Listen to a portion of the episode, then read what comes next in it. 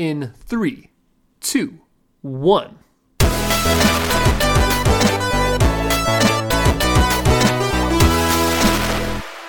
Hello and welcome to the KD Ratio, your designated podcast for all things nerd. My name is Kyle, and with me tonight I have. William. And tonight we finally kicked Dylan off of the podcast. I'm just kidding. He's having a great time traveling. Uh, he'll be Well deserved vacation. well deserved. He'll be gone uh, next couple episodes, this one and next week, I believe, as well. Uh, so we'll have to ask him about how his trip was when he gets back. Looking forward to it. All right. So first off, we're gonna skip the hypothetical this week because we like to keep that a, a trio when we do that. And instead, I'm gonna jump straight into Will. How was your week? My week was well. We actually, I guess it's been a couple weeks because of poker night, but um, my week's actually really, really good. I played a, a huge variety of games. Um, I have some time in between my uh, my schooling, so it's been uh, it's been a lot of fun. I played Battlefield Five. I played some Rogue Company. I played a lot of Apex Legends. Um, I played uh, Rocket League. I played some Warzone, and uh, it, it just felt good to like bust out the variety, kick the ADHD in, into high gear, um, and uh, get ready for this kind of gaming season that we're about to have in a couple months. A lot Yeah. of good games coming out. It's about to drop. About to be Finally, Yeah, a lot of good stuff coming out, which we'll we'll get into for sure. Um, for me, honestly, I'm back into Mass Effect, so this is my oh, I played that too. Yeah. yeah, this is my second completion of Legendary Edition. I'm working on that right now. I'm on ME3 right now. Uh, know, I can go into that as much as I have already, so I'll, I'll skip that tonight. Uh, highlight of the week for me was actually I don't know, this might have been a highlight for you too. I had a really good time at uh, Dylan's birthday party. Dylan's was- birthday party was a lot of fun. We played. fun. Uh, we actually, you know what? That's interesting because we there are so many fun board games out there and like just table games that it, it's it, they're just so enjoyable and it's like you don't need to be connected all the time and you could still have a great time with a group of people. If you, anyone is into like improv and like uh, that kind of thing, that employed game, I would definitely recommend. Was that the full name of it? I think it's called Employed. Yeah. You know, I could be butchering it. Maybe it's called something else, but It uh, was. that was fun. That was a lot of fun. let's describe it for the listeners out there, like what, how the game I guess that would goes. make sense, Yeah. right? I was like trying to just dangle it. Maybe they'll Google it or something. So, Employed is a game where your whole mission as the player is to try and get hired on uh, to a specific profession, whatever that may be. It's all random. Uh, you're given four, is it four? Four random words. Four random words that Or you phrases. have to, or phrases that you have to work into your resume or your interview, if you will. Yeah, they have to be your skills. They have to be your skills. Um, and if you, you know, if you're, if you enjoy that kind of thing, if you're good at it, it's a, it's a lot of fun. It can lead to a lot of laughs, I think. Yeah, like we had one where we were applying. It sounds kind of weird, but we were applying for the butcher for a, the job of a butcher, and one of the cards I had was sexual ty- Tyrannosaurus Rex, and I had to work that in as a skill set, and uh, we we all had a lot of fun with it. It was so it was such a good time. I also played a. Have you ever played Disney's uh, Villainous? Yeah. That is a fun That board game. fun. It is nice. Um, we also played this game, me and my wife, uh, called Ticket to Ride. It's almost kind of like a Settlers of Catan style game, where like you have to lay, you have to like kind of conquer the land and get tracks and stuff like that. It's, it's it, it reminded me a lot of that game, even though it's not the same. Um, but there's a lot of fun board games out there, but they are not cheap. No, board games are exp- they're more expensive than video games. a It's often yeah, Settlers of Catan. I think is like fifty bucks or something. Yeah. Well, we play um, in our little group. So uh, Will, myself, Dylan, and then Will and my uh, wives. We played Descent, which is a uh, it's a dungeon crawler board game, kind of a longer, stretched out over you know like twenty ish rounds. Um, I was looking into because like, oh, when this is over, we should definitely keep it going. I was looking into like uh, expansions, and they're like 30, 60, like 40, 50 bucks. and I'm like, oh my god, I'll just, write For our own some stories. cardboard. Yeah, like, but yeah, it's Video expensive. games are millions and millions of lines of code, and this game is cardboard and some graphics printed on it. And... No, there, there's a lot of like uh, we we just are like like this podcast is for all things nerd, right? And we just love all that stuff, and it's so much fun to sit down and like unplug with a board game and and still treat it like a strategy because the imagination kicks in hard when you're playing those games, and it can be such a good time. And that employed game Oh, is fun. a lot of fun. You get to see a lot of people's creative personalities trying to come up with things on the spot. We did one round in that game where we had a. Um, we didn't get to look at our cards beforehand, so we just had to rip right on the spot. And so you you got to see some of the more creative people and, and a lot of different energy and personalities come into play. I mean, Will had everyone reaching out and praising Jesus. he gave a whole sermon.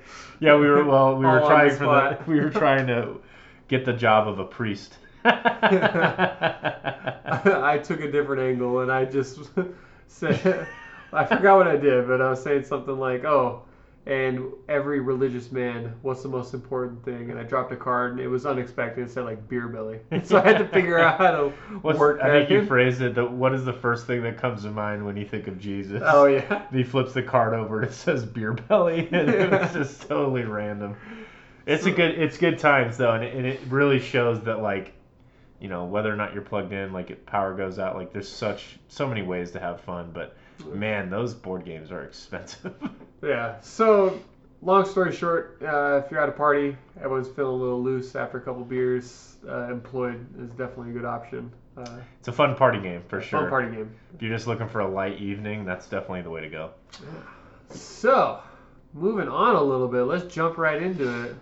First thing I want to talk about uh, that I've noticed, and you've you've seen a lot of it, is the migration uh, from Warzone to right now Apex. I thought we were talking about bird migrate. No. so what's going on with that? Flying south for the Yeah. winter? What I is never- happening? I never understood this. They're flying into the fires currently going on in California that are ruining all of our air quality. ah, it's a nightmare here in uh, Nevada right now. Ugh, It's smoke everywhere. But that's crazy.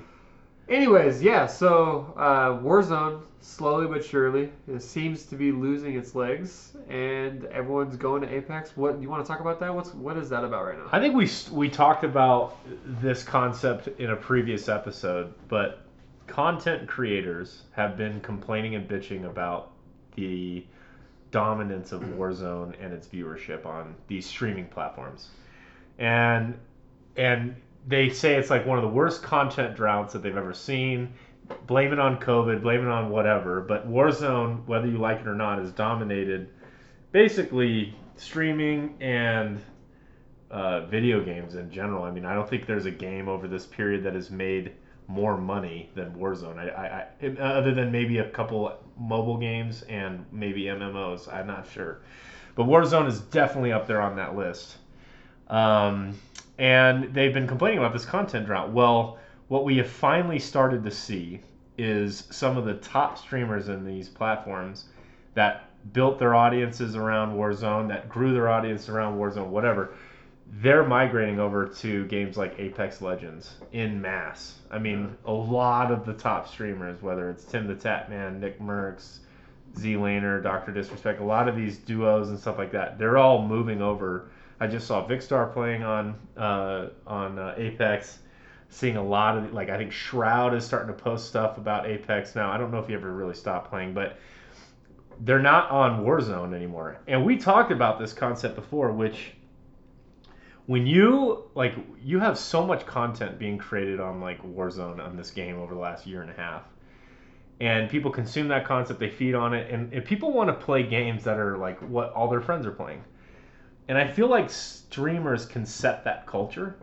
We saw it with games like Among Us. Like viewership of that game skyrocketed because a couple of streamers went over there and played that game, and then the game exploded with people playing it. They have immense power in making like games successful or not, and I feel like they're finally flexing that and saying, "Hey, we are fed up with you, Activision Blizzard, with all the bullshit that's being done in your corporate headquarters, which." That's not really being the excuse that why people are leaving, but it might be some of it. Two, the hacking and cheating going on in that game. I watched a tournament this week. It was the most embarrassing thing I've ever seen in my life. It took over fi- uh, five hours to play two rounds because the game they had to keep resetting because every game had a cheater in it. So they had to reset the match and they couldn't play the whole match. It was like it was like it, yeah, it was it was at least it was like 5 hours or something like that for just two rounds. It was embarrassingly bad. And so um, they're fleeing to other games and it's really exciting because I feel like we've talked about this before. They have a ton of power and they're bringing their viewership bases and with that they're playing bringing people over to play the games. Like I played Apex before, and I loved liked the game, but I really kind of played other things. Um, and now seeing my favorite streamers play the game, I'm like, oh, this is actually really cool. I, I didn't know I could do that, or oh, I like that led that champion or whatever. So I started playing a little, a little bit, and I'm like, this is a fun game. It's free to play. It's awesome. So I don't know. What do you? What's your take on the whole situation? No, I mean that's. I think you hit the nail on the head. Um, there's absolutely on Warzone like no dev support um, No. at all. It's just non-existent. It's not there, and uh, for the longest time they made a ton of money anyways. It didn't matter. They didn't have to fix these problems because people were going to continue to play anyways.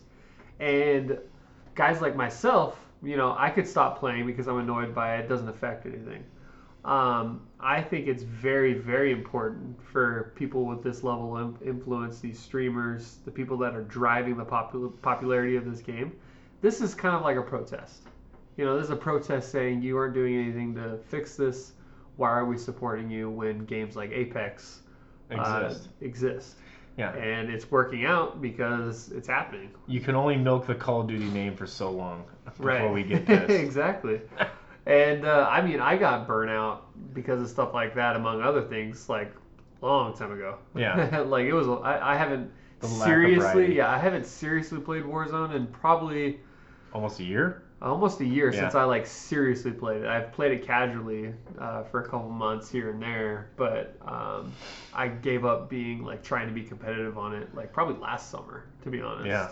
I remember we tried to get back into it when they had the new map update, and it was like, wait, What a joke. this is this is the new map, you know. And I'll give credit to Fortnite because I feel like Fortnite, you know, even though they came out with new maps that people ultimately hated and stuff like that, they tried new things. They they constantly were reinventing themselves. The whole idea of doing like a concert in game, in game events, like Yeah, that game evolved. Like you felt it, and it's still super popular today. And I feel like Warzone is about to crash and burn very hard. People Yeah. are sick and tired of it. You cannot go a couple games without finding a cheater in it. It is insane. especially if uh, Battlefield 2042 has a decent launch and and I say decent it doesn't even have to be spectacular but if, if it's at least decent it's gonna hurt uh, it's gonna hurt Warzone Yeah. I feel like Battlefield 2042 has everything excites me from how they've handled this entire launch. Where um, I feel like EA has has handled launches well. Like with Apex Legend, obviously it's on uh, uh, created by Respawn, which is a subsidiary of EA. I was looking into this because I didn't actually know this. I guess they announced Apex Legends the day they released the game. I did not know that that's crazy yeah, they're like, oh yeah, so we're, we made we're making this game called Apex Legends. Here's the game. Now, don't quote me on that. I think I, I just r- was reading this this past week, but like, and it was like, oh yeah, by the way, it's available to play right now. it was like, What? it was like, wait, what? What? Oh my god, it's like this crazy thing.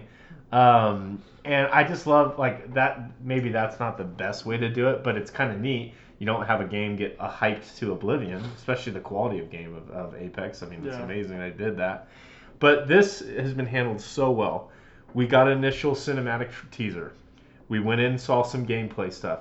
Now we're getting teased with some like weird like campaign lore, even though there's not a campaign. Like Jackfrags did this whole thing where they like did this teaser. So like they're they're they're teasing certain elements. There's this uh, hazard zone stuff, which might be their battle royale, escape from Tarkov kind of thing. Um, it, it- it's like, God, I appreciate it because it's like we're only a month or two away, and what we're about to see is like you know the beta drop soon. I think the beta is going to be available here in like a month, in like less than a month, no and we're to be able to play that. And then we're we're to be jumping into the game. They got it all set up with EA Play Pro and stuff. Like it, it feels it feels like a fucking studio that has their shit together, which is so nice. And I feel like the sentiment that they're having around this game, they're talking about it as a service. They're to continue to they're they're going to continue to service the game throughout, provide more content releases. So I got everything about it feels like they they watched very closely with what's been going on with Warzone and are about to like implement their own thing to it. This is the absolute most prime time to do that. Yes. If this is, if they use this in their favor, they could really dominate this next couple of years in gaming for sure. Yeah, I mean, I've just played Battlefield 5, and uh, honestly, it wasn't that great of an experience for me. Yeah. I liked it initially. I thought it was like kind of kind of neat, but as I played like more and more games, and I was like, oh, I don't really like this. like the dying mechanics, like the combat, the the movement. It just kind of felt weird. This whole idea of uh, what do they call the what do they call it the portal mode where you can like create old game modes stuff Yeah. that. Like it just feels like it's gonna be a game that's gonna be so much fun. The last Battlefield game that I actually got hooked on and I played a pretty good amount of hours of was probably um, Battlefield 3. Battlefield 3 was probably the last one, and that, that was what, 2011, 12? Yeah, somewhere around there. I think twelve. 2011, 12. So that was 10 years ago. Yeah. So it's been a while, and I I have I have bought other Battlefield games here and there, or played other ones here and there, but I haven't been hooked on anything since then. So I'm definitely just looking forward to uh, getting back into that. The vehicles, the intensity of it, the the size of the matches, and maybe I say this quote unquote, uh, but the more realism based gameplay. Uh, the reason that's in quotes is because we see some, we've seen some crazy shit in these trailers. But uh, yeah, Well, they like I appreciate the the non hyping element of it. Like I said, like they they came out with a firm release schedule. They have it. They have this whole ecosystem. We could talk about this because I was absolutely blown away because they came out with this. They have this EA Play Pro, which if you have like Game Pass Gold or whatever it is or Premium, whatever you get. So EA Play Pro, you get or EA Play, excuse me, not Pro. You get like 10 hours of the game, and then it'll require you to buy the game or whatever. But then I guess in 10 to 12 months, the game would be expected to come out for free on there. But this whole idea of like, um, like a subscription based thing, like I started looking into the different options. I had never even heard of Prime Gaming. I had no idea. Like, so I just like Googled that, and there was like six games on there that are like relatively like big. Like Battlefield Five was on there. It was like claim here, and I'm like, I was logged into my Amazon Prime account, and I'm like, I was like, wait, what? And I clicked the the word claim, and it just gave me the claim code, and I'm like, oh wait, this doesn't work, does it? And then I literally used it. I went to the Origin store, and I plugged in. It's like, oh, you're downloading Battlefield Five. I'm like, what is this? How, how is this part of Amazon Prime and I don't know about this? Like, what the heck? This is a huge game. Like, this is like, I think 30 bucks right now if I wanted to just buy Battlefield 5. It's only like a three year old game. yeah. Um, and uh, I was just like, wait, this is crazy. Like, so I looked into EA Play and then I looked into EA Play Pro, which the Pro version, like, if you were really into EA games, like if you played Madden and stuff like that, and NBA, 2K, and all the EA titles, I think they make 2K, right? Yeah. Yeah. Um, you would get the release of like all their brand new games, early access. Now I think it's like fifteen dollars a month, so you got to be into EA. All but- your bro gamers would Yeah. love it. Madden, NBA. But if you think about it, if you're buying those titles every year anyway, Yeah. Then that's the way to go. Which you shouldn't be if you are, but if you are. hey, you know, a lot of those Madden, some of those are the most dedicated gamers, man. Is the people who play Dude. Madden Or because they FIFA. FIFA. FIFA. that- does EA make that too? I believe so. I could be wrong, but I think let's look that up. Yeah. Uh, I I know so little of sports games, but EA. yeah, yep. Yeah, so they so I mean if you're buying all those games, a fifteen dollar a month subscription is not looking too bad. Because this gets you also the game passes and all the stuff with those games. So like that unlocks everything. Yeah. And um, like I know a lot of people who who play every new series of, of Madden games because they just love like football and stuff. And I mean I'm no stranger to Madden. I mean I played that when I was a kid. I loved those games. That they're fun, but the idea of it as I've gotten older, it seems insane that I'm buying the same game year over year. That's my well. That was my problem with Call of Duty for the longest time. Is I don't like the fact. That's still my I'm- problem with them. Yeah, like buying the same thing every year feels like like I'm just taking it. You know, I'm just bent over and just accepting it, and like there's no like like we're not pushing back, which is why I also like the fact that uh, these streamers who do have this influence are pushing it back against Yeah. Warzone. Well, isn't it ru- like we don't have any information really on what's coming out for Call of Duty this year, right? It's it's uh like that's I actually just had this realization. That's, that's actually kind of funny to me. So Battlefield is going to come in here. They're already hyping it up. People are getting way excited. People are really bad, like upset with a bad flavor in their mouth for Warzone. And then Call of Duty, I, I'm pretty sure it's confirmed that it's another World War II game. What is is Call of Duty announced? I, haven't heard anything actually for this year's Call of Duty. Um, yeah, I'm pretty sure. I'll, I'll look it up, but I'm pretty sure it's a, um, it's a World War II Call of Duty. Which, like, how many of those have we had? A million and one. Call of Duty 2021. Let's see. Yep, it's supposed to. So, Call of Duty Vanguard. Wait, yeah, it looks like it's gonna be Call of Duty Vanguard. World War II leaks. Yeah, COD 2021. so Call, Call, of Duty, Vanguard. Vanguard is a, it's a sequel to Call of Duty World War II. From what it looks like here. You know what? Call of Duty World War II. Um, I, they need to leave World War II. Well, what are what are they gonna do? Are they gonna stick it with the exact same model? They're gonna have like what, twelve online multiplayer maps, and then like fast-paced shooter. and then they're gonna have 12 online multiplayer maps, and then they're gonna make Warzone World War II based. Apparently, there's gonna be a World War II integration into Warzone. Well, That- that's whatever. I don't even care. Like fuck, fuck Warzone at this point. I'm so over it. But you know what's gross to me is like, well, Call of Duty needs a massive like technology upgrade, and I don't know if it's gonna come with this era, but like, they were talking about. I've I've heard people talk about this. Like, I think Call of Duty runs on 12 tick servers, which is like how long it takes for like you to interact with the with the server itself. So you might have like great latency, but the server itself is only calculating like I think like on tw- what's called 12 ticks, which I think translates like 12 milliseconds.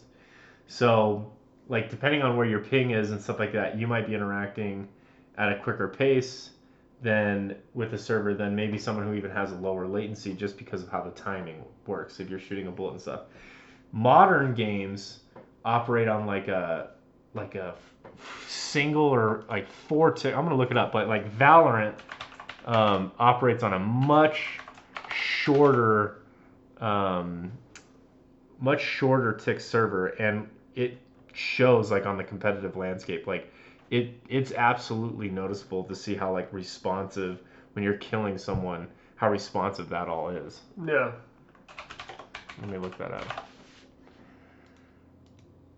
Oh, it's 120. Yeah, so it's 100. So it's a 12. Yeah, okay. So excuse me. So it works the other way around.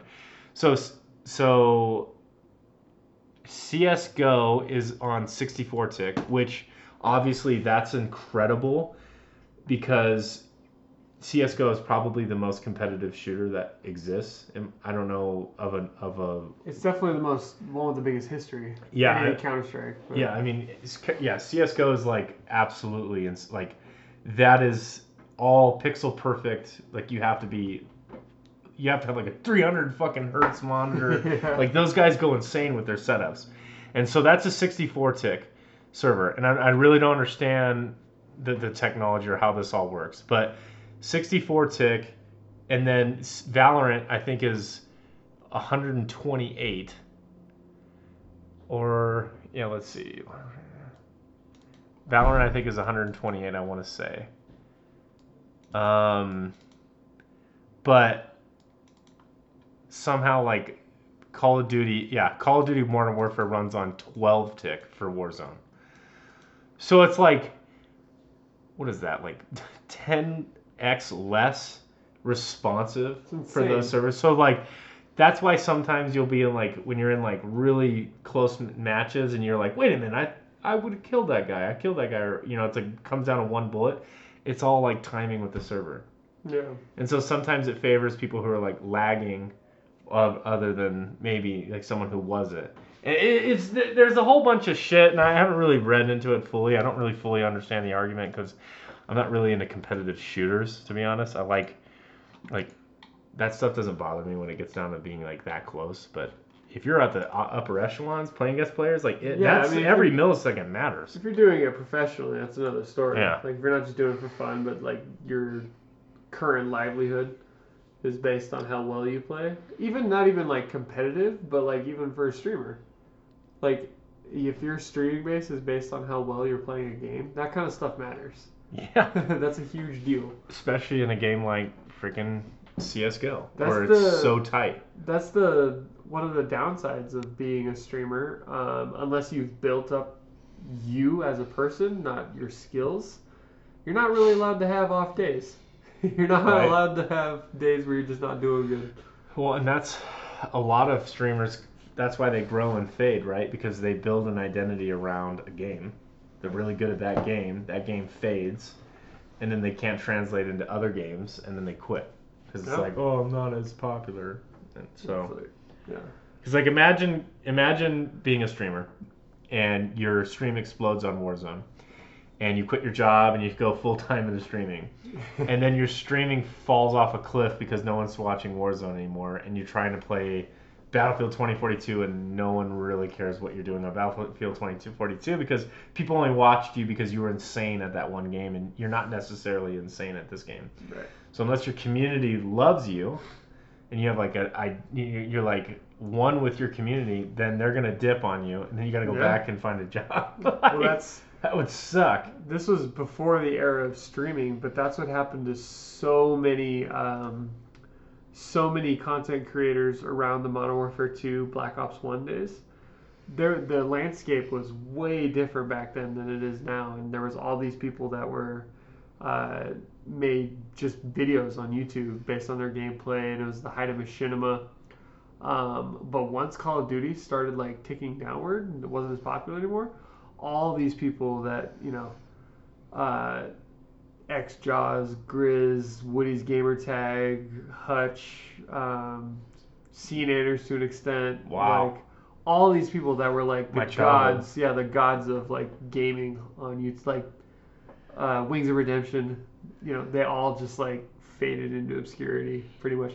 And maybe they still have a following and I'm pissing people off, but when's the last time you heard of any of these guys, you know, doing shit on the AAA level? Woody's Gamertag, I think, has a podcast now, and it's all politics, right? I haven't, I used to listen to his podcast. Um, It's politics, right? I stopped listening like five years ago. Oh, okay. Um, because it started getting that way, and they used to talk about, you know, they talked about gaming, but they also talked about other things, and now it's just like they get really intense and heated. And you know, that's just it though. If I remember right, watching him, he like quit his day job and uh, went full into it, and then all of a sudden had to figure out what he can do to still be relevant because Call of Duty video commenting about your gameplay was not popular anymore. So And this was all pre-streaming. It was like just YouTube, and like then the landscape exploded, and like content creators simply on YouTube. I don't know if they can like translate and exist in this in the streaming world. Like Yeah. I feel like streamers do everything now. They got they have to have a Twitter page. They got to have an Instagram. They got to do the TikTok. They got to do. Uh, you know, they got to have a, a YouTube account. You got to have secondary and, and you know, tertiary uh, YouTube accounts for other content. It's like their whole life is being an influencer, and it's like, No. whoa, this is a, it, it's a brand. You're It's- following a brand. it would be exhausting too and i think that's also why a lot of them fell out wasn't because they didn't have the capability to remain relevant it was because that's just a lot of work and Yeah. it's like you know games aren't fun anymore it's like what they're thinking And I wonder if like you know, fifty thousand or you know, what did those videos get in the in the old days? Thirty thousand, a hundred thousand views. yeah looking back i mean not not a lot But did they pay more per click than today? I mean, they had i to. think have, they right? did and also back then um 100000 views on a vid was like a big deal. Big ass deal. It's a big deal, and now it's like if it doesn't hit a million, you're like, oh, they're just a small Yeah. YouTuber. Yeah. you know, Oh, a hundred thousand. You're like, like, yeah. oh, they're still, they're still, you know, uh, grounded. like, oh, they're simply just growing. It's like a hundred thousand people wasted 15 Remember, minutes of your their brother had a, a gaming YouTube channel. I remember he had like 500 views on one We video. were We were like, freaking he out. went viral. Yeah. like, we thought that was such a huge deal. Yeah, it's like there's certain hurdles, you know, that you get over when you're, you know, uploading. It's just amazing. Yeah. Um, But yeah, that's a good point too. Um, I, I don't know. See, back then, people the main way they made money as a gamer on YouTube was probably through Machinima, and Machinima wasn't paying them that much because they were giving thing, the yeah they were giving them uh, a pretty good portion of what was actually being made. Was And- Machinima like Vevo, but for gaming, right? Yeah, Machinima like was like uh, I have a very basic understanding of how it worked, but what I what it was is um, they would say, "Hey, we'll take your video, we'll do everything we can to promote it, spread it, make you a household name. In turn, it's your video is going to be hosted on our channel, which means we'll pay you." Uh, but obviously, because it's on our channel, we get the the big chunk of it. So like all these people were uploading their gameplays and their commentaries to Machinima's YouTube channel, which is like such a weird thing. No one would ever do that now. No. Like there's no way they would like, Sacrifice their brand. sacrifice their brand and let it be hosted by another brand. Like Didn't they also help them like sell merch because then everything was like Machinima, but then they had like their you could sell shirts through them or whatever. basically, they they made it to where you only had to record and you give them your the commentary. content. You gave it to them, and they took care of everything else. Yeah. And so it was nice if you're an up and comer, uh, but once you became popular, it's like that's why Machinima died. Everyone was like, "Why the fuck are we doing this? Yeah. Let's do our own channels." I remember when, uh, like, I remember the downfall. Ma- Machinima's not around anymore, right? Like, I don't, I don't think so. it's even a channel anymore. I, yeah. can't remember last time I looked it up, but I, I know that haven't. they stopped uploading like maybe like seven years ago. I, I haven't even seen or anyone mention Machinima, and that was like, that was like Call of Duty, the apex of Call of Duty at that Yeah. time. And I remember when they were uh, in their downfall, and I remember stumbling across a video that was like, I don't know, probably a few months old, and it had like, and I'm not even kidding you, 32 views, and it was. what happened? I'm pretty sure it, you remember Darkside Phil. Yeah. I'm pretty sure it was his girlfriend. Somehow, like his girlfriend got the machinima oh, tag Oh, or God. whatever, Girlfriend and of she, yeah, and she, and it was like, it, no joke, I, it, it was like 32 views or something, and it was an older video, and I was like, this is what machinima has turned into. it was so funny. I'm like, wow, this was like, machinima was such a big deal, and now it's like, what is machinima? Yeah. the only person I mean the, the only guy from those that era that I still like will watch and he's a streamer now but he he just he's not on the level of like the top streamers anymore but I could still get down on watching some Hutch. Yeah. like there's just something about him you know he's just an honest gamer. Uh he's not your like he's not the most dominant gamer but he's definitely above average in pretty much every game he plays um, sometimes he gets a little political and i kind of zone out when he gets political uh, but maybe it's because i feel nostalgic he was like the guy i watched when i was a kid you know Yeah. No, I don't think I follow anyone from that era. I remember following T. Martin, Yeah, he had all that drama and then happen that all happened, and, and I was so disconnected from that world that for so long that like when I was like, "What's that guy up to?" and then I was, I was like, "Holy shit! How did I miss this?" it's like, wait, what? it's just Trying to crazy. scam people into Yeah. csgo shit Remember when he his whole channel was based around like tactics? Yeah. like how to be a better gamer in Yeah. Call of Duty? Yeah. What, what was his thing? Hey, hi, how you doing? Was that it I or can't remember. no? th- I think that's another Warzone streamer. I that remember him and Woody were like really good friends, and they had a falling out. I think. Who knows? All those guys, they Yeah. don't play the game. And, they don't play games anymore. They all went political. That's, that's what happens when you get old, I guess. I guess. Take my platform and spread my my un, ungodly knowledge. I'm so smart. You know where I stopped watching Hutch for a long time, and when I got back into it, was he was playing chess. Really? Yeah, because right around a couple years ago, uh, chess streaming got really popular for some reason. Uh, all these streamers started playing chess. Huh. Uh, but yeah, Hutch was he got into that scene too. He was really good. Um, I don't know if I could watch a chess stream to be honest. chess stream, it's chess is a fun game. Don't get me wrong, but it's sort of like it's not like that fun to watch.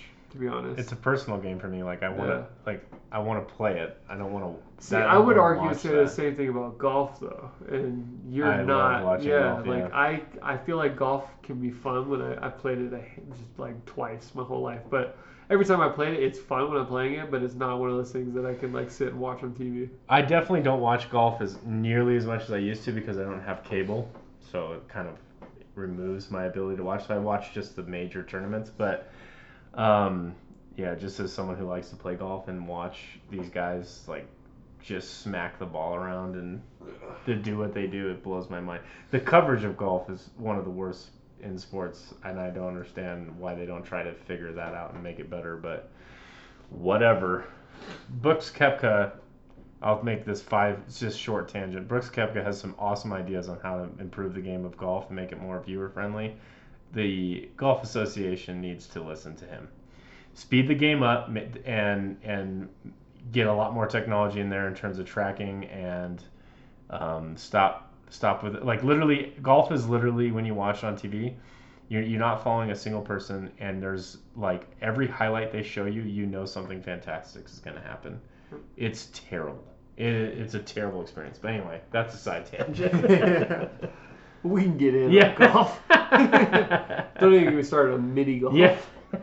the coverage. the coverage is is non-existent. they I do will- tournaments though, mini golf. I've Do seen some. really? Dude, I have seen some comp- compilations on uh, YouTube where uh, the courses that these guys play at are insane. You're like, how does this work? And they're like, they're making it in like two putts, and it's like the like mini golf courses that would blow your mind. Like, how does someone play this? It, like, like I wish we had something like that even near us, you know. But no. Competitive anything is interesting though. Like even like like it could be the most boring thing, but if like someone's dedicated their life to it, all of a sudden it becomes interesting. Like I was watching uh, speed walking on the Olympics mainly because I was like thinking it was funny, and I was like, look at these people like speed walking, and then like after like 20 minutes of watching, I was like super into it. And I was like, wow, these I mean these are legit athletes doing this Dude, shit. it's like watching cycling on TV. Like Yeah. there's something about it where you're like, wow, look at like this guy is pedaling up a hill and grinding it out for like an hour. Yeah. And he, like it just keep going and going and you're like, I how is this even humanly possible? Yeah, no, the the speed walking is insane. don't they like walk at like eight miles an hour or something the that? the rule is um, you have to be in contact with the ground at all times. So That's the difference you between have to- walking and running. Yeah, you have to have one foot connected with the ground at Yeah. all times. Uh, so like they look a little silly when they do it because it's all in the hips, I guess. But they actually get cooking on that, and they go like 50 kilometers. Like it's not. Are you serious? Yeah, they, they're like, running ha- a full I- marathon. I or they're think they walking a full a- marathon. I think they have a 50 kilometer one. Um, oh my god! Which I just just found out about speed walking like a week ago, so I didn't know anything about it. I but- think they go like eight miles an hour though. They are. Yeah. It's not like something that you could just fake your way into. Like it's fast. so. This isn't nerd culture, but uh, you know, have you did you keep up at all with the Olympics? Uh, I watched it a lot. Again, I don't have cable, so I just watched a lot of highlights. a lot of Um, highlights on YouTube, yeah. which NBC's channel on YouTube is garbage. hot garbage. It's so bad. And um, we watched a lot of the highlights of this app called Peacock on Oh right. on uh, on my TV. So um, caught a lot of it that way. And so, but no, I didn't. I didn't like just sit down. I usually will just like put it on all day long. Like back at the when we used to be in the office, um, we would uh, we would just have it on the TVs there, and I I didn't get a chance to do that this year. Yeah. It's. I thought it was interesting that they brought in a lot of different sports and stuff, so that was kind of cool. Uh, but you know, I think the U.S. won by one gold, Oh my God, Yeah. they did. just barely. We were down for like I just literally The looked that up. time. We won in every category. I think what sealed the deal was actually the women's four by four hundred relay. They won four golds on that, and that pushed us to thirty nine. Well, here's the thing though. Like we had like 600 something athletes, and China I think only had like 400 or something. We have the most athletes Yeah. in like every category. I mean, it's just. Yeah, It's just not fair to even compare some of these smaller countries Yeah. to think that that's a Like that represents how much how much talent is there. It really we just that's just the name of the game when there's so many. one of the things I do love about uh, the U.S. though is like you have no idea when you look at our athlete, you have no idea like what they are, like what race and stuff. And you like you see a Chinese like a China a person from representing China, like they all are Chinese. Like when the U.S. It, it's like we've had Asian, Hispanic, black, white, you name it. Like it's been incredible to see all the different like races out there compete. Like it's such a cool spectacle. Like to see like oh this is you know this is like America. Like it's everything. Well, that's the You know? idea, right? And it, it's been so divided late, lately, which is which is really sad. But the whole thing with the United States is we've always tried to imagine that we're some kind of melting pot, Right. you know, of all these different. And I feel like the Olympics is the only time that our differences are ever celebrated. Yeah. Like we're the only time where like everyone from the U.S. is like, oh, I'm from the U.S. and this and that. Come together to represent your one yeah, country. it's like it's almost in that same vein as like when we were trying to go to the moon. right. Like world peace was essentially solved for like a little bit because everyone was working That's why I wanna- common goal. I want another space race, baby. Come yeah, on. absolutely. Come on. I love this competition of like China talking about going to the moon and stuff, and now the U.S. is like, well, we need to get a base there for like, like yeah, all right, let's put some fucking money. You know, like wasn't NASA's budget like during the '60s, like when JFK was there, like five percent? It was now big, it's like yeah. half of a percent or like one tenth of a percent or something like that of the federal budget. It's, it's so tiny. Like it's I- it's absolutely right. When when we're all galvanized to have one mission, and you know solving a problem and and you know working together, like we could do some incredible stuff. Because we have people from all across the world. Yeah. Everyone with their cultures and their ideas. It's sick. It's awesome. Yeah, no, the Olympics was definitely a lot of fun to watch. I did not. I didn't think we were gonna win the gold medal count because we were behind China for so long. Track and field was until the end.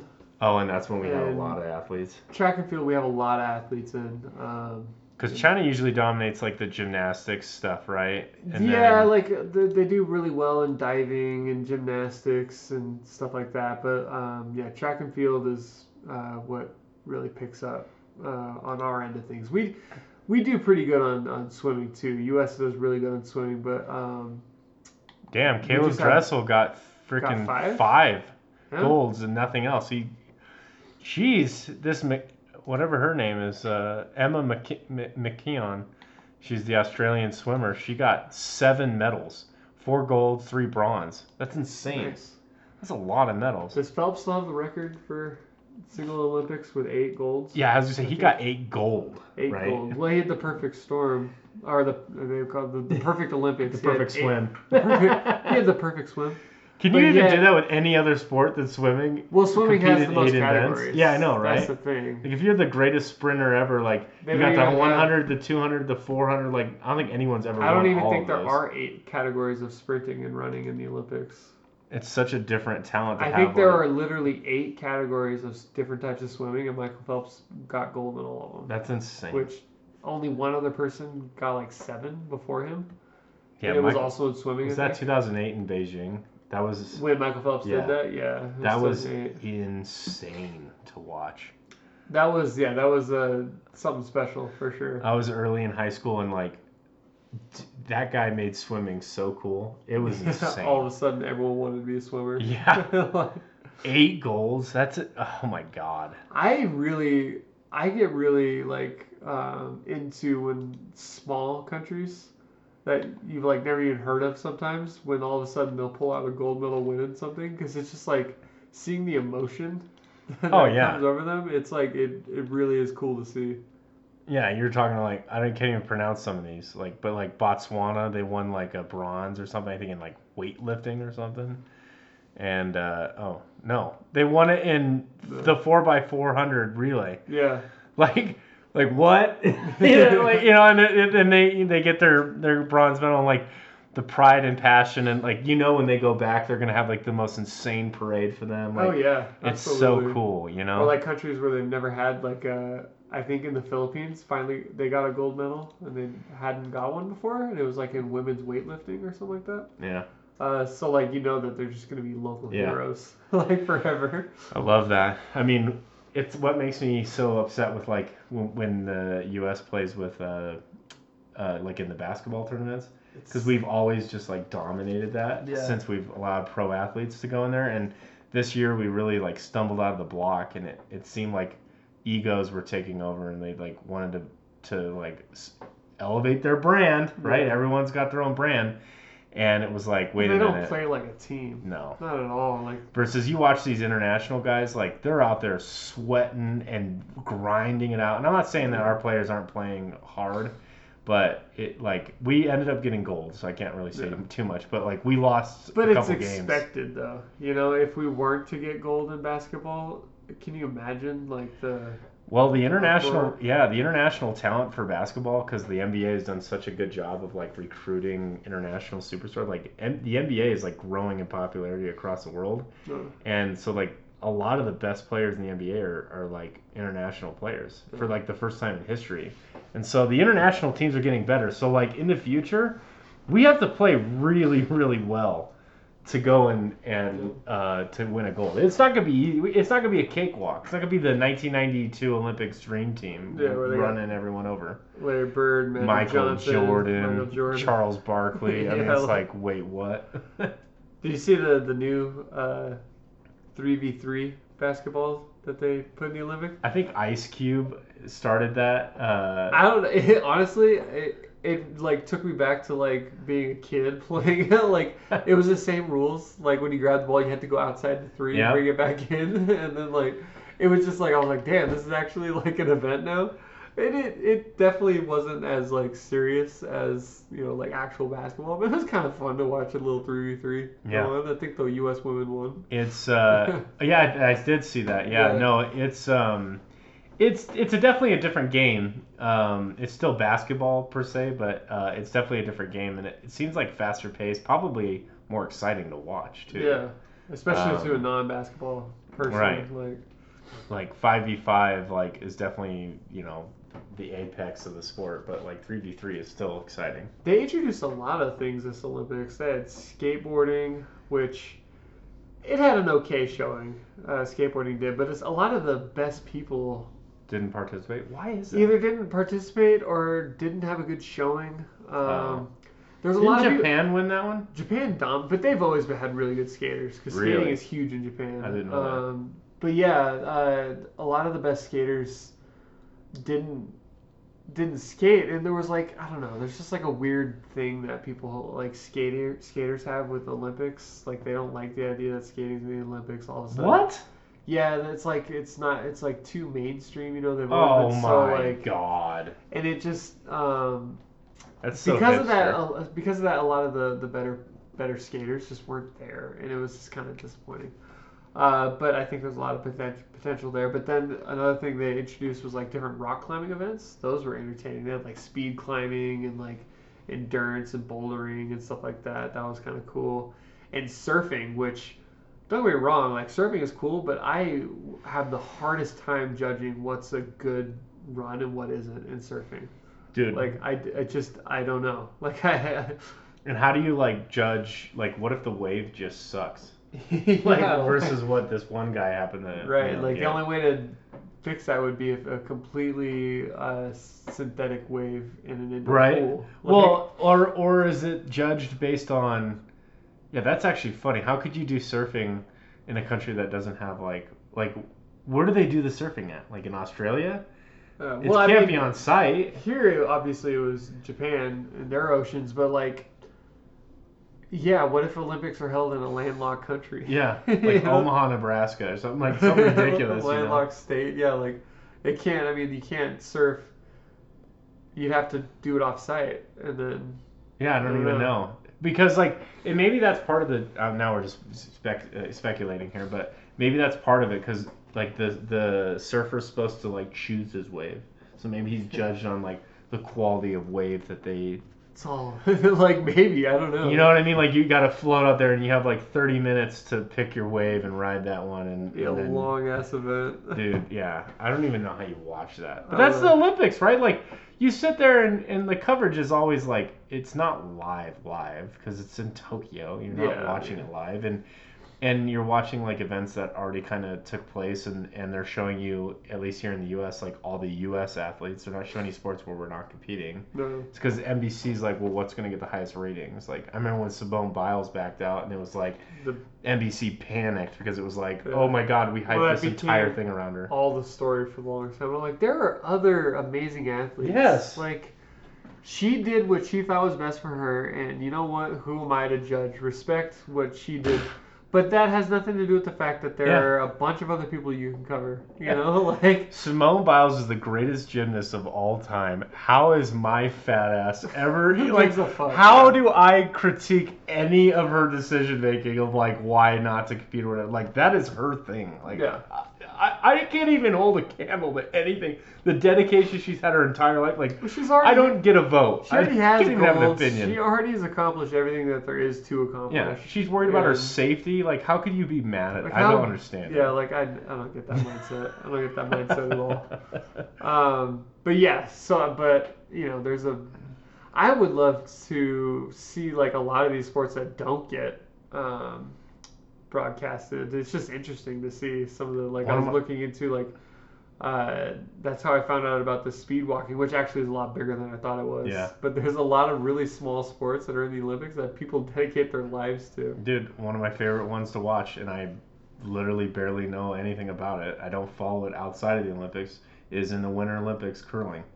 Yeah. I get so interested in that because it's such a tactical, delicate sport, and these guys are in there just hyped up, trying their best. Sweep, sweep. Yeah. like this is so crazy to me. Um, I love love it. badminton. Badminton. Oh yeah, dude, that's so intense. Yeah, ping pong. Ping pong's crazy. I don't think the U.S. has any athletes in that. China's been dominating ping Yeah. pong for a long time. It seems like it might even be their national sport. I don't know. You'd think they got Yeah. some amazing ping pong players for sure. Gold, silver, bronze, all. Japan won baseball, and that Wow. was a huge deal because baseball has always been huge in Japan, but they've always been considered kind of second rate compared to the MLB. Um, and so they, they won baseball, and like that was a huge deal for Japan to Wow. win baseball. They got gold in it. I wonder if the Dominican Republic usually wins that because most of the best uh, players I understand. I don't watch baseball for shit, Yeah. but what I hear is a lot of the players come from there, or a lot of the South um, or um, South American athletes come from you know and play. Yeah, in I'm the not MLB. entirely sure, I have but- no idea, but. It's crazy. The Olympics were fun to watch. I cannot. I'm actually going to go to the ones in LA in 2028. I'm already planning it. That would be awesome. I would love to go to the Olympics in 2028. Go see like the opening ceremony, hang out, and like go to the different events and stuff like that. It would just be really exciting. I guess they do like the Olympic trials and stuff in Oregon, and Maybe if um, we blow up, we can get some KD Ratio coverage. some media insight. yeah. It's a it's a Get a- a gaming podcast. Yeah. we're, we're here talking about skateboarding. Tony Hawk's Pro Skater 3 did it better. I could I could just type hacks, you know, into the command console. Should have enabled moon Yeah. Gravity. I could 50-50 grind for days. Somehow you speed up when you're creating friction in those games. Yeah. All right, I don't predict uh, KD Ratio is going to be giving any Olympic coverage. No, not that you guys are probably you guys are probably tuned out for this whole segment anyway. But Yeah. bringing it back to before we close out on this episode, I do want to talk about one last item, which is um, I was listening to another podcast that I, I tune into every once in a while, and they were talking about this interesting idea of screen resolution. And I wanted to bring it up here because I, I wanted to get your you as an audience your thoughts on this, as well as maybe Kyle and and I wish Dylan was here for this, but your your thoughts on on pixel density. And so I'll lay out this argument. To this point, we have um, been battling resolution in the sense that like you know, old school 480p and then 720 and 1080. Like they've all been great and they're fine for a TV that you're sitting 10 feet away on or 20 feet away on, whatever. If it's in your living room. Um, but with gaming, you're really kind of up close and personal with your setups. Most people game like if you're a console gamer, you're playing on your couch, so you're just basically watching TV. But if you're on like a PC or, or at a gaming desk and you're playing playing competitively, you're probably sitting anywhere from like two and a half to three feet away from your monitor is probably an appropriate distance. And the idea that like resolution needs to go higher than 4K, like so like 8K, you can see these like 8K resolution, um, is starting to like fade. And resolution is not necessarily the most important factor for like clarity and resolu- uh, for clarity in gaming and, and and kind of like the next step of evolution right? Because we had 1080p and then it went to 4k and it's always been this race. And 1080p held the held the champion spot for a while but then 4k now has has been like the golden if you could get to that level and whether it's console gaming or whatever like that's that's the apex of, of gaming. And um, what what's interesting is when the pixel density is so tight around 4K that if you're sitting two and a half feet, three feet away, I don't think you can tell the difference between 4K or even 8K if you're looking at the same same image um, because you're you're not gonna be able to make out the individual pixels. And so my, my argument is this is actually huge for computing because to this point, with every generation increase, we've increased the re- render resolution, right? Like, what was the PlayStation 2? Like 480? And then the PlayStation 3 Yeah, was like that- 720, 1080, you know, and like PlayStation 4 was 1080. And then now the PlayStation 5 is like 4K. Like, PCs, uh, PC gaming is really kind of optimized around this 4K level. Like, I don't think that that's what consumers are going to be pushing for anymore because 4K is already such a high resolution that now it's all going to come down to like how well your assets look. Because from a resolution standpoint, you're you're not even able to make out the individual pixels. Like it's it's already as dense as it needs to be. So now you're just coming down to like how well you know how many polygons or whatever it is that your your assets have, and are we going to see like this explosion of like higher detail games in the future since people aren't trying to like aren't going to push games at like 8k and 16k and stupid stupid ass things because you're not going to be looking at your screens at, at four inches away unless you're doing vr which that obviously is a whole different discussion because the screen's two inches in front of your eyes but what are your thoughts on it I think that's gonna lend. Sorry, it took me a long time to get to the mic. I was in a lounged, laid back position here. Um, but yeah, I mean, obviously, if that's something that you don't need to focus on, because after you get to a certain point, it just becomes a moot point.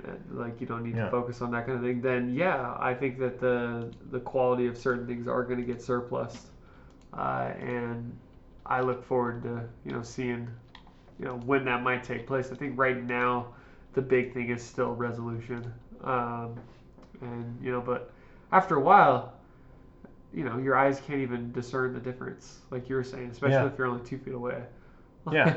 I mean, like, so I have this chart up, and this is a like a, a very like obvious chart, but your your eyes, if you're watching, if you're looking at a monitor that's 25 inches wide, um, or diagonal or whatever, um, and you're 10 feet away from it, which that would be kind of like a weird setup. But if like 25 inch monitor or TV and you were 10 feet away from it, you literally cannot tell the difference between 480 or 4K.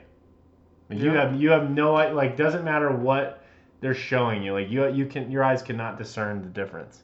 Everything looks to be equivalent at that distance.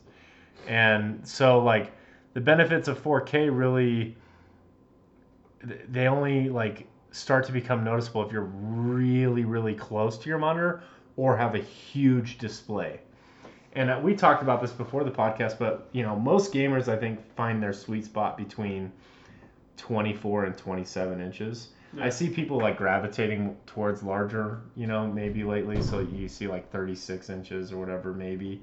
So maybe there's like a, a little bit of an argument to, to go to 8K. But again, that's considering if you're sitting like a foot and a half in front of your screen, which you're most likely not.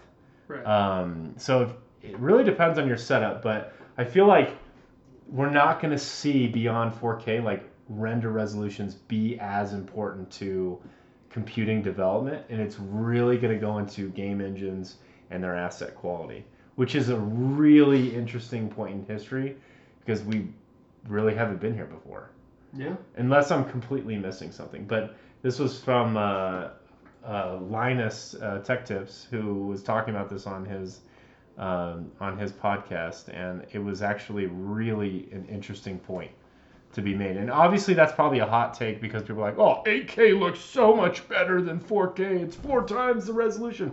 Yeah, sure. You can you can have like you know more information on the screen. Yeah, no doubt about it. But the reality is, is if you're looking at something rendered in a certain aspect ratio, you're going to see the same detail at a certain distance as if you would in a lower resolution. So um, it's just an interesting point to, to be made, and I'm curious about everyone's thoughts. If you guys want to hit us up and, and talk about that, because I I think 4K is going to be here for quite some time. and Yeah. and we're still achieving it. Like not every game you need an insane rig to run even 60 FPS in 4K. I mean, that's just the reality. Yeah. So there you go.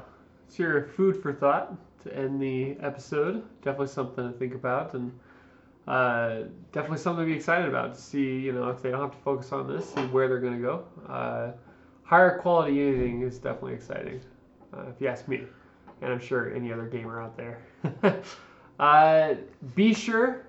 If you like this episode, like what you heard, all our episodes are pretty similar. Talk about stuff like this. Uh, we drop episodes every Tuesday of the month, except for the first Tuesday. Uh, like us on Instagram at the KD Ratio Podcasts uh, for episode updates. And tell your friends, leave a review. And I think that's about it. Anything Awesome. else? That'll do. All right. That'll do, donkey. Well, remember, with a good KD, you get the dub. Bye, guys. Thank you.